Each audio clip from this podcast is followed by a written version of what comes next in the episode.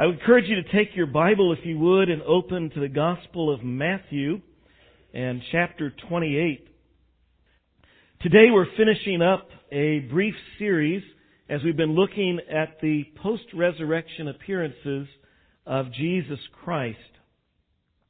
In Acts chapter 1 and verse 3 it says that he, that's Jesus, presented himself alive to them, that's the disciples, after his suffering by many proofs, appearing to them during forty days and speaking about the kingdom of God. After Jesus rose from the dead, he appeared to the disciples over a period of forty days before he ascended to heaven.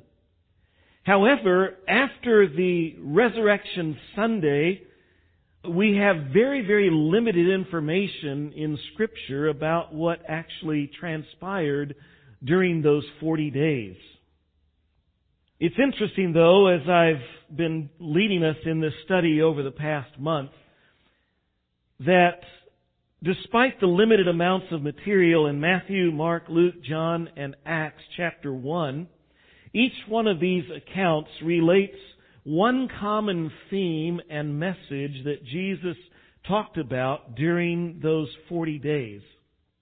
And if you were here last week and uh, we, we watched a video presentation from our missionary partner in the Philippines, John and Hannah. And John, besides giving a little report, he also, he's a teacher at heart, and he gave a little message. And you might remember, he said during that, he said, when you're reading the scripture and something is repeated, you can count on the fact that it is important, it's significant. And so for this theme to be reiterated in each of the Gospels and in Acts by Jesus during his last days here between the resurrection and the ascension, we can be assured that what is here in Matthew 28 is something that is of utmost importance to us. You see, three years earlier, the disciples had answered the call to follow Jesus. And they followed him around for three years. They had come to believe, as Peter so boldly and plainly confessed, that Jesus was the Christ. He is the Messiah, the Son of God. And they came to believe that, and they knew that according to the, the Old Testament prophets that the Messiah would come, he would vanquish the, their enemies, the enemies of Israel. He would set up and establish the kingdom of God. And so they were looking for this and they were absolutely blindsided when Jesus was arrested, tortured, crucified, dead, and buried.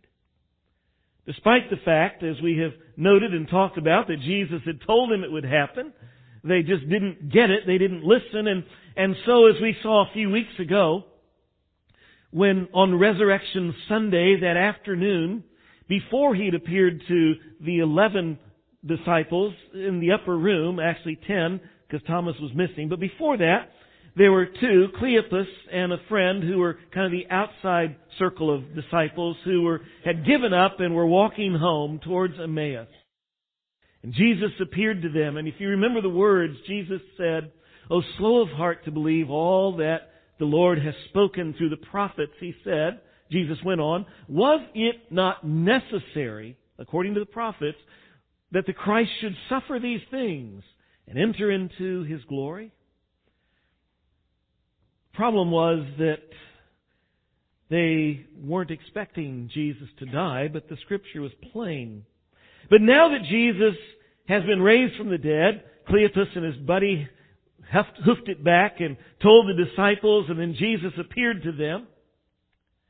That resurrection night, then we, we saw that it was a week later before they saw Jesus again. And then last week we saw that Jesus appeared to them the third time up in Galilee. It was two, maybe three weeks or so after the resurrection. And while the scripture doesn't tell us, it appears to me, and it seems logical as well that there is one big question that is looming in the minds of the disciples that they are longing to answer, and that is, what do we do now? What's going to happen now? And what, what are we supposed to be doing? Jesus has risen from the dead, but things aren't like they were, and what do we do now? Well, the one message that Jesus has repeated again and again is the answer to that question. That question is still a crucial question for us today as believers in Jesus Christ. In my years of pastoring, I have noticed that there are some believers in Christ who, they're believers in Christ, but they have no passion for life. They have no motivation, no drive, no direction in life. Some are simply trudging through the, the boring humdrum of every day, just biding time, wondering, why am I here?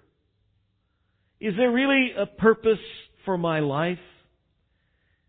Is there really a reason to get out of bed in the morning?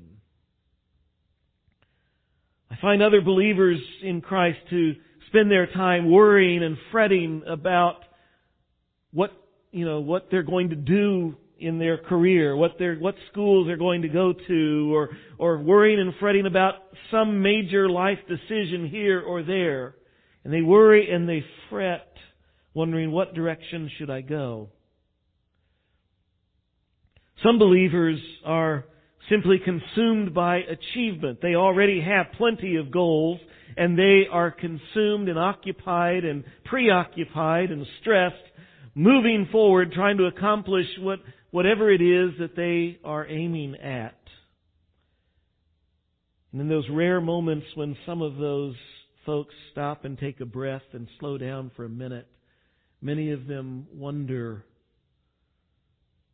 what if one day I finally reach the top of this ladder of success that I'm climbing and I get there and discover that it's leaning against the wrong building? You see, it's a vital question for us today as it was for the disciples then. What now? Jesus is alive. He is risen from the dead. I'm a follower of Jesus, but what now? The answer is found here in this passage before us this morning, here in Matthew 28. One crucial, primary, essential message. Are you ready to read it? Matthew 28, let's begin in verse 16. Let's read it together. Now the eleven disciples went to Galilee, to the mountain to which Jesus had directed them. And when they saw him, they worshipped him. But some doubted. And Jesus came and said to them, All authority in heaven and on earth has been given to me. Go therefore and make disciples of all nations, baptizing them in the name of the Father and of the Son and of the Holy Spirit teaching them to observe all that I have commanded you. And behold, I am with you always to the end of the age. Familiar words, often called what? The Great Commission. You'll notice here as we began reading that the disciples are in Galilee. Uh, that's where we left them last week in John chapter 21, after the third time that Jesus has appeared to them.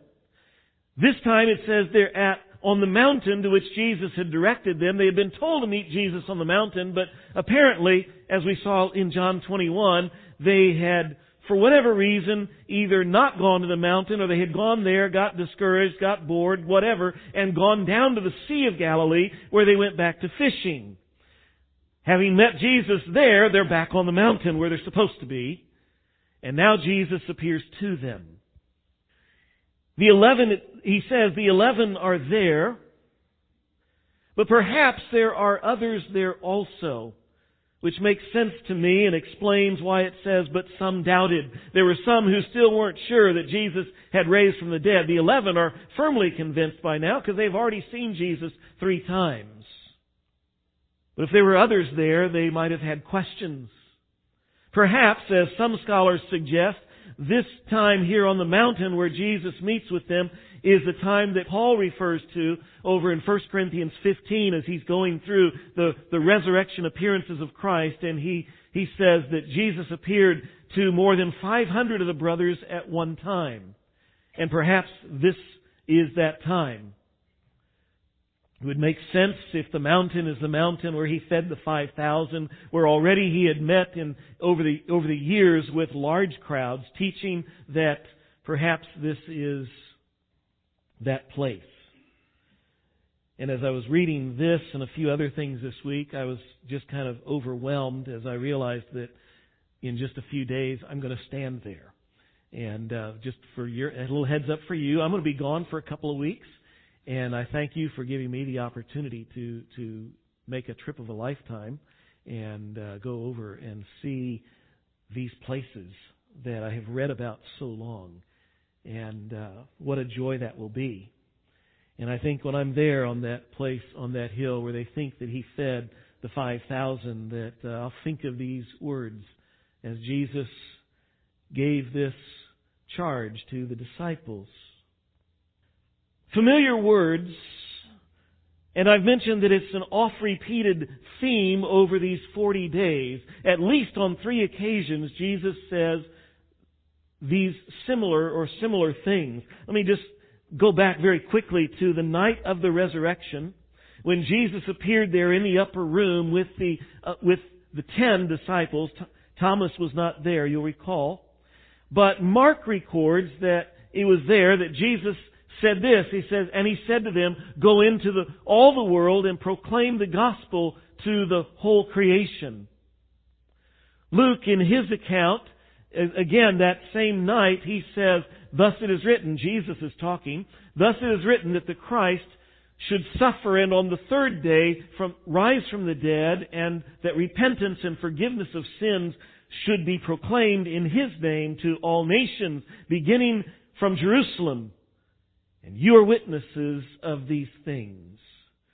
You see, the Great Commission was given that night of the resurrection. John put it this way, and I love the way he says it. John records Jesus' words saying, As the Father has sent me, so even so I am sending you. Jesus is saying, guys, you're ready. It's your turn. Kind of like takes me back to being a, a teenager.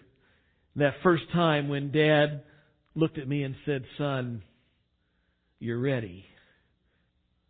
very hesitatingly. Here's the, the, the, keys to the car. I, I trust you, kind of, with it. Jesus, that resurrection night, was saying, Guys, you're ready. I'm trusting you with the mission. Last week in John 21, we looked as they were there uh, at the Sea of Galilee and that ill-fated fishing trip, the failed fishing fiasco, where they, those fishermen went down, they fished all night, caught nothing, they were embarrassed, and the real point of that story, you'll recall, is Jesus is reminding them that taking them back to when he first called them as disciples and said, I'm calling you to something higher than catching fish. I'm calling you to be fishers of men. Acts chapter 1, Luke records there in Acts 1, Jesus' final words before he ascends to heaven as he has gathered the disciples there on the, on the Mount of Olives. And his last words, you'll recall, Acts 1 8, but you will receive power when the Holy Spirit comes upon you. And you will be my witnesses in Jerusalem and in all Judea and in Samaria and to the ends of the earth. See, the Great Commission is not just in Matthew, it's in every gospel, it's in Acts. It wasn't just given once, it was given resurrection night. It was given just before he ascends. It's given here in Matthew 28, sometime in, in between. And my guess is if Jesus met other times with his disciples, he probably said it every time he got with them.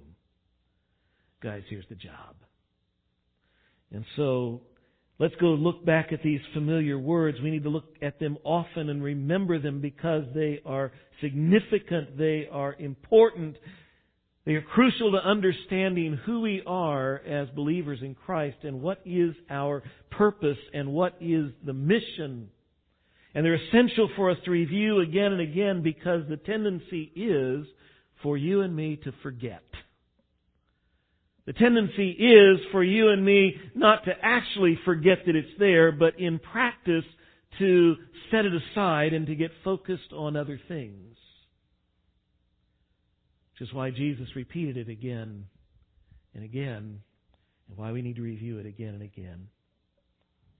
So as we just quickly, as I unpack this, I'm just going to read through and I want to note seven key words or phrases that I think grab the major points of this powerful mission. Verse 18, Jesus came and said to them, All authority in heaven and earth has been given to me. The first key word is this authority. Jesus has all authority, not some authority, not a little bit of authority, not a lot of authority. How much authority? All. Doesn't leave anything out. All authority. He is supreme sovereign. When Jesus wants to get something done, He doesn't have to ask permission of anyone. When Jesus wants to accomplish something, He doesn't have to convene a committee. He doesn't have to get feasibility studies done. He is sovereign. He is in charge. He has all authority. He has all power. And that has some significant ramifications to you and me as we look to carry out the mission. See, because Jesus is in charge, we must obey Him. It's not optional. Jesus isn't an authority offering a suggestion. He is the supreme sovereign authority of the universe giving instructions and commands. We must do this simply because Jesus has told us to. Jesus' authority also, because He is in charge, it lets us understand that you and I have security. Some of us live in fear, but we ought not. Sometimes we live in fear that we may not have what we need, that we will be in desperate poverty and, and lacking what we need. How can I accomplish whatever it is I think God wants me to do because I don't have the resources to do it? Guess what? His resources are unlimited, and the supreme authority will enable us and equip us to do whatever needs to be done. We have security that we will have provision. We also have security that we will have protection. You know, the ambassadors of the United States are sent out with the full protection of the United States. How much more when God sends out His ambassadors, we go out with the protection of God. We need not fear. Not a thing will happen to us that God will not, that God does not allow, and that God does not have a purpose for. We need not fear. So many Christians live in fear of what's going to happen with the economy. They live in fear of what this president or the former president or the next president is going to do or what some dictator over there might do or what some terrorist group over there might do. And we live in fear and we ought not. Because Jesus Christ is the sovereign. He has all authority. Because Jesus has all authority, we can also understand that when we go out to follow Him and to embrace His mission, we can be assured that what He wants done will happen. He will accomplish His purpose. If you read the end of the book, go to the book of Revelation, guess who wins? Jesus. We can have confidence that when we go out to, to follow Him, when we embrace His mission, He will accomplish His purpose through us. Isn't that good news? Because I don't know if you're like me, but I'll tell you what, I look in the mirror and I realize I am incapable and I am unworthy. What good news to know that when we go out to follow Christ, we are following the one who has all authority. And our success does not depend on our great ability. Our success is all about His sovereignty and His power working through us. He's simply looking for folks who are willing. Verse 19, Go therefore and make disciples of all nations. The second key word I want to notice is this word going. It says there go, but literally, as you probably know if you've studied this passage before, it's a participle going. As you go, or as you are going, make disciples. It's not a command, it is just an assumption that we are moving. It's an assumption that we are going. May I say, by the way, that the Bible nowhere, anywhere advocates, tolerates, or condones laziness. Many of us have temptation to laziness. We have a propensity for laziness, but it is not a godly thing. It's not a biblical thing. The Word of God calls for you and me to be productive. We just go to the very first command in the Bible. God creates man. He says, go, be fruitful, be productive. Multiply, fill the earth, subdue it. That means harness the earth. Take the raw materials of the earth and make something of it. We're to be productive. But it's more than that here. He says, as you go, He's expecting us to be moving. He's expecting us to live productive lives. But the question comes, where are we going?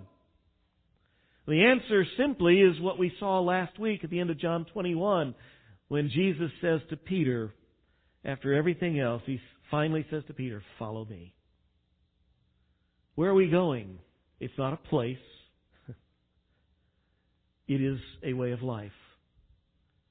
We follow Jesus to live like Jesus would live.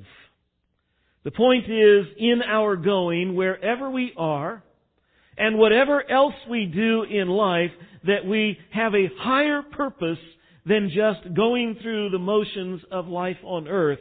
We're going through life living for Jesus.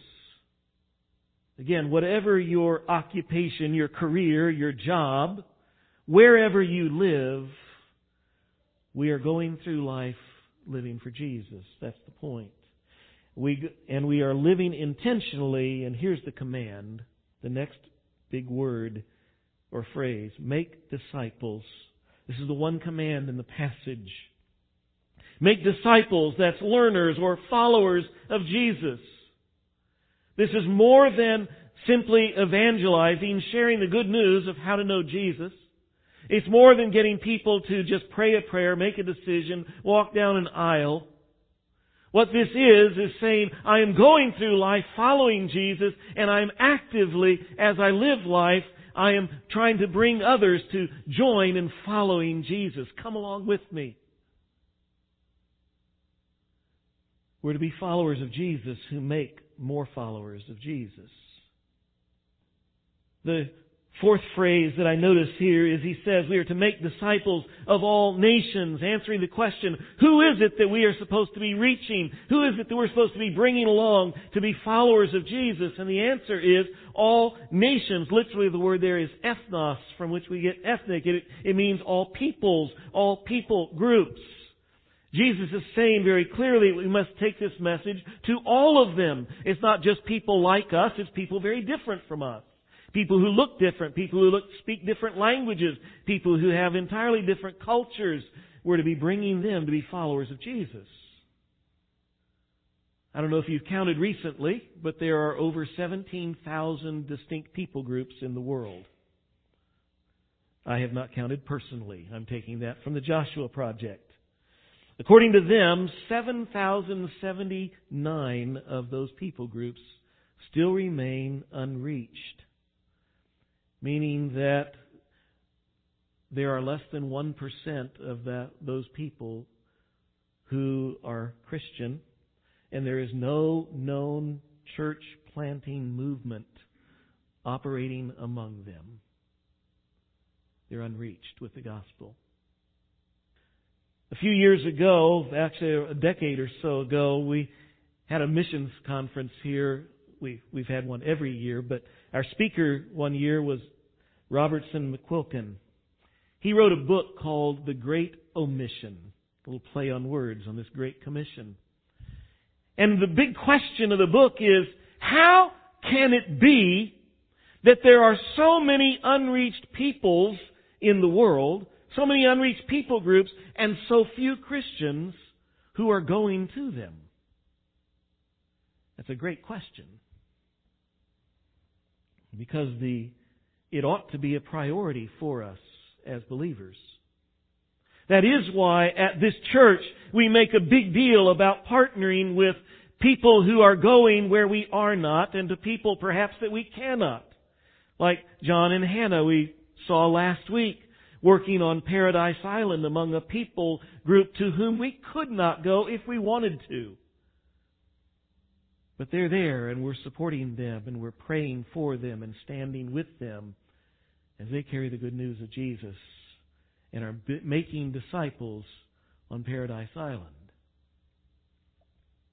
That's why we do that as a church, partnering with dozens of missionaries. But it also needs to be not just what we support out there, but what we are doing here. We are busy reaching out to the peoples around us and, and what we discover is that in our day and time, much of the world is coming here. They may be in your neighborhood. They are in our community. One unreached people group in the world is in St. Louis. The Bosnians are here. Folks, we need to be active in reaching the nations. The next two words in this verse, verse 19 and 20, tell us how we're to get this done. What it is that we need to do as we make disciples. Baptizing, he says, them in the name of the Father and of the Son and of the Holy Spirit. We are to be baptizing those that we reach and bring along as followers of Jesus. To be very clear, baptism doesn't save anyone. You can be baptized, it doesn't save you. If, if baptism, if water would save people, then goodness gracious, let get, let's get hoses and buckets and let's go start dousing the world. But that's not it. Baptism is, uh, being saved is by simply trusting Jesus, believing Jesus as to be your Savior. We're saved by faith, the Scripture says. If you're here this morning, you've never placed your faith and trust in Jesus Christ, He wants you to know that God loves you. He sent Jesus to pay for your sin. He invites you to trust Him. And if you do, the Bible says your sins are forgiven. You have eternal life in heaven. It's that simple. So what's the purpose of baptism? Why do we do it? Baptism is simply an outward sign of an inward faith. It is an outward expression of an inward commitment. Baptism is a public way that separates the tire kickers from the car buyers. It's a public way of, of separating those who are the onlookers, the spectators, from those who are the team players. We do it because Jesus said, do it. It's not what saves us, but is the sign, it is the expression of those who are trusting Christ. So for that, I will say this. If you're here this morning, you're a believer in Jesus Christ, and you have never been baptized, I would ask the question, why not? Jesus has said it. He's commanded it. Pastor Dyer, when he wrote a book on baptism, it's called Baptism, the Believer's First Obedience. If you're here and you haven't been baptized and you're a believer in Christ, I wish you'd talk to me, talk to Pastor Dyer, talk to Pastor Aaron. Talk to any of our elders. we would love to help you take that first step of obedience as a follower of Jesus Christ. The next word, verse 20, teaching them to observe all that I commanded you. Those who we bring along to start following Jesus, we need to teach them. They need to learn God's Word. They need to learn what Jesus says. But if you'll notice carefully, Jesus said it's more than teach them. He says teach them what's next? To observe, to do, to obey everything that I've commanded. Jesus isn't interested in getting a lot of spiritual eggheads. People who know the Bible, but it's made no difference in their life. Jesus is looking to see those who are transformed by truth, who are transformed by His teaching. And that is our aim as we make disciples. It is to not just teach people, but to see them transformed by the truth of Christ. Lastly, Jesus ends here with a great promise. He says, And behold, I am with you always, even to the end of the age. I'm with you always. I'm going to be frank and honest if I can this morning, because I have a feeling that most of you are at least a little bit like me. So I'll ask a question, I'll put you on the spot. But I wonder, how many of you are like me in this? Do you ever find that sharing your faith, telling people about Jesus, is absolutely terrifying? I had a feeling. A lot of you are nodding your heads. Nobody raised your hands. You don't really want to admit it in church, but let's be honest. You know I'm supposed to be sharing with people about the good news of Christ. And so here's this person. I need to talk to them. I know I do.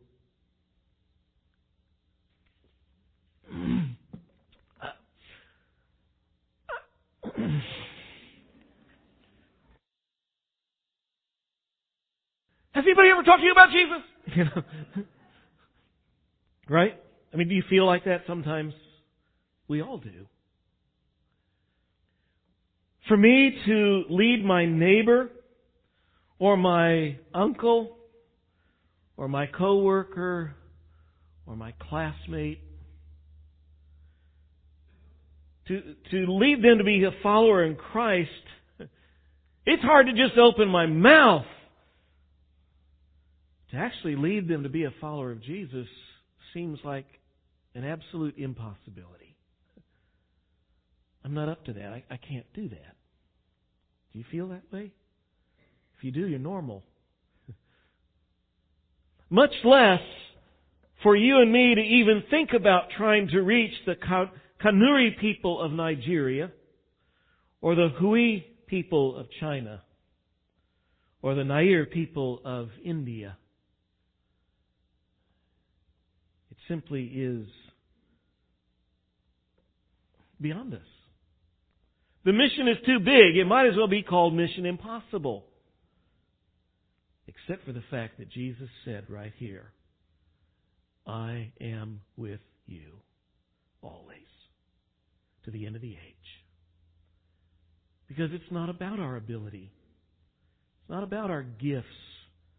It's not about you know, that we are just a naturally outgoing person or that we are super smart or that we it's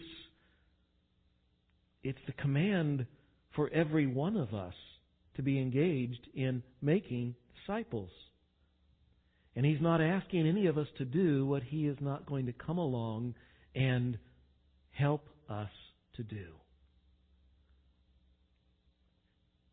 if you and I will focus on following Jesus and purpose to bring others to follow Him, then He will equip, He will enable, He will empower us to do it. In the later 1700s,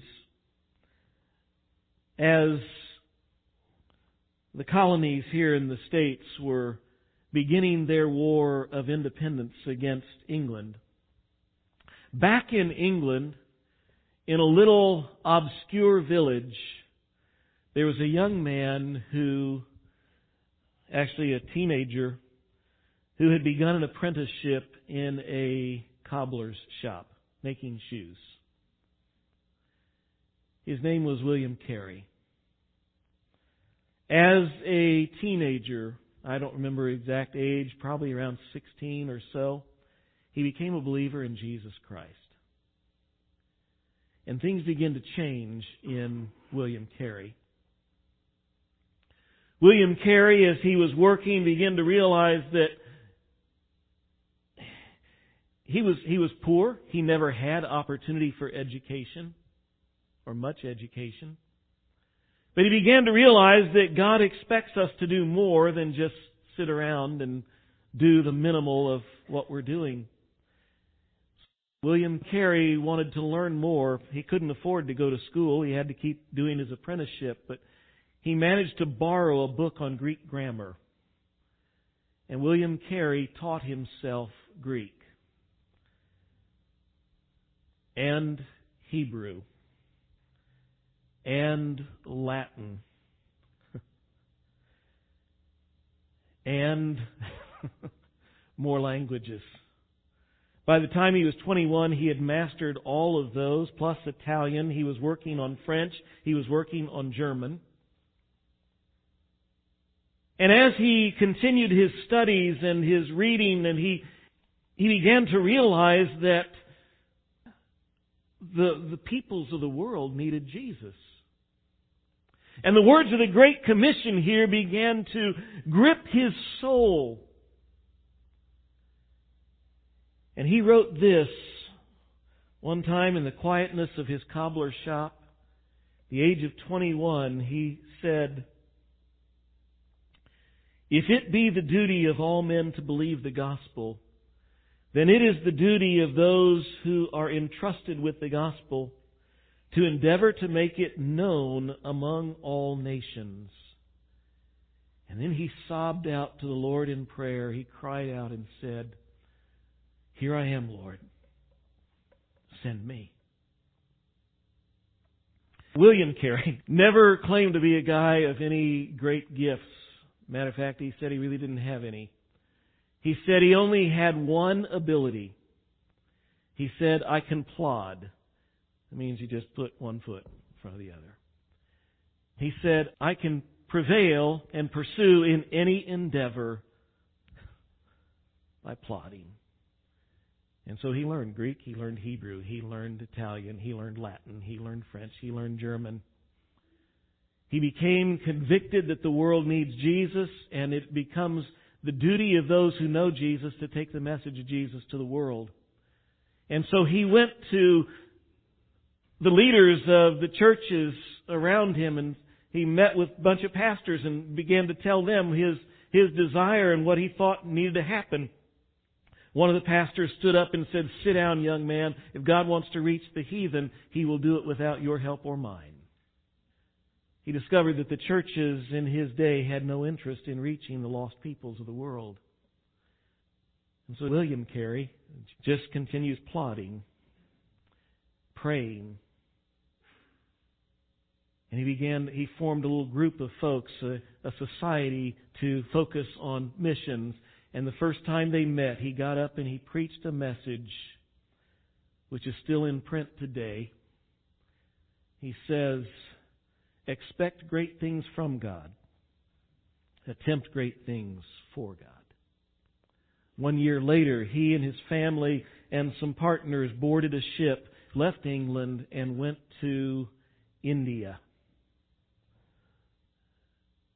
There they endured hardships that they never imagined.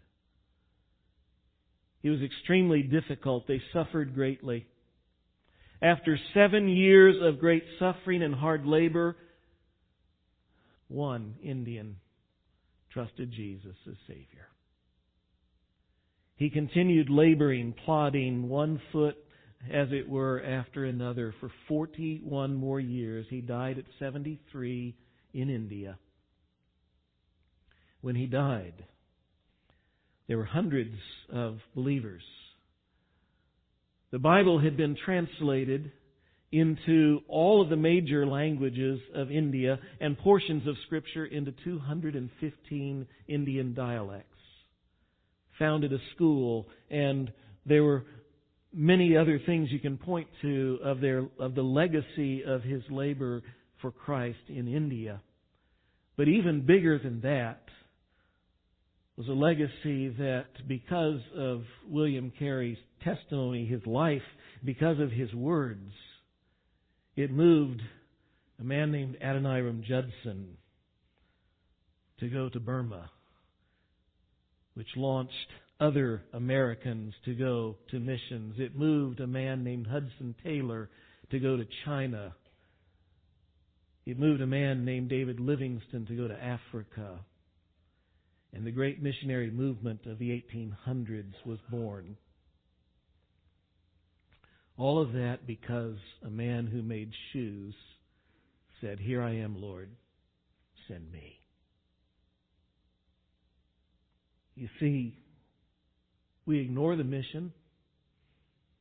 We forget the mission. We're afraid of the mission. And we even wonder if I really embraced the mission, what could God do with me? Well, he took those 11 less than ordinary disciples in a few years turned the Roman world upside down with the message of Christ and beyond. And he took a cobbler 1800 years later and turned the world upside down. And I just wonder what he would do through us if we would likewise embrace the mission and cry out with the prophet Isaiah and with William Carey, Here I am, Lord, send me. He won't send most of us out there, but He will ask for all of us to embrace the mission here. By God's grace, may we do that. Father, we confess. We it intimidates us. It, it frightens us. We're worried about the cost. We're worried about our ineptitude. The reality is, Jesus is still the supreme authority. And you have tossed the same keys to us that you tossed the disciples. You've given us the mission. It hasn't changed. We're to follow you, bring more followers, and we're to reach all peoples, starting where we are. Lord, by your grace, will you move in us? And will you enable us to embrace the mission? And then may you accomplish your purpose through us for the glory of Jesus. It's in his name we ask it. Amen.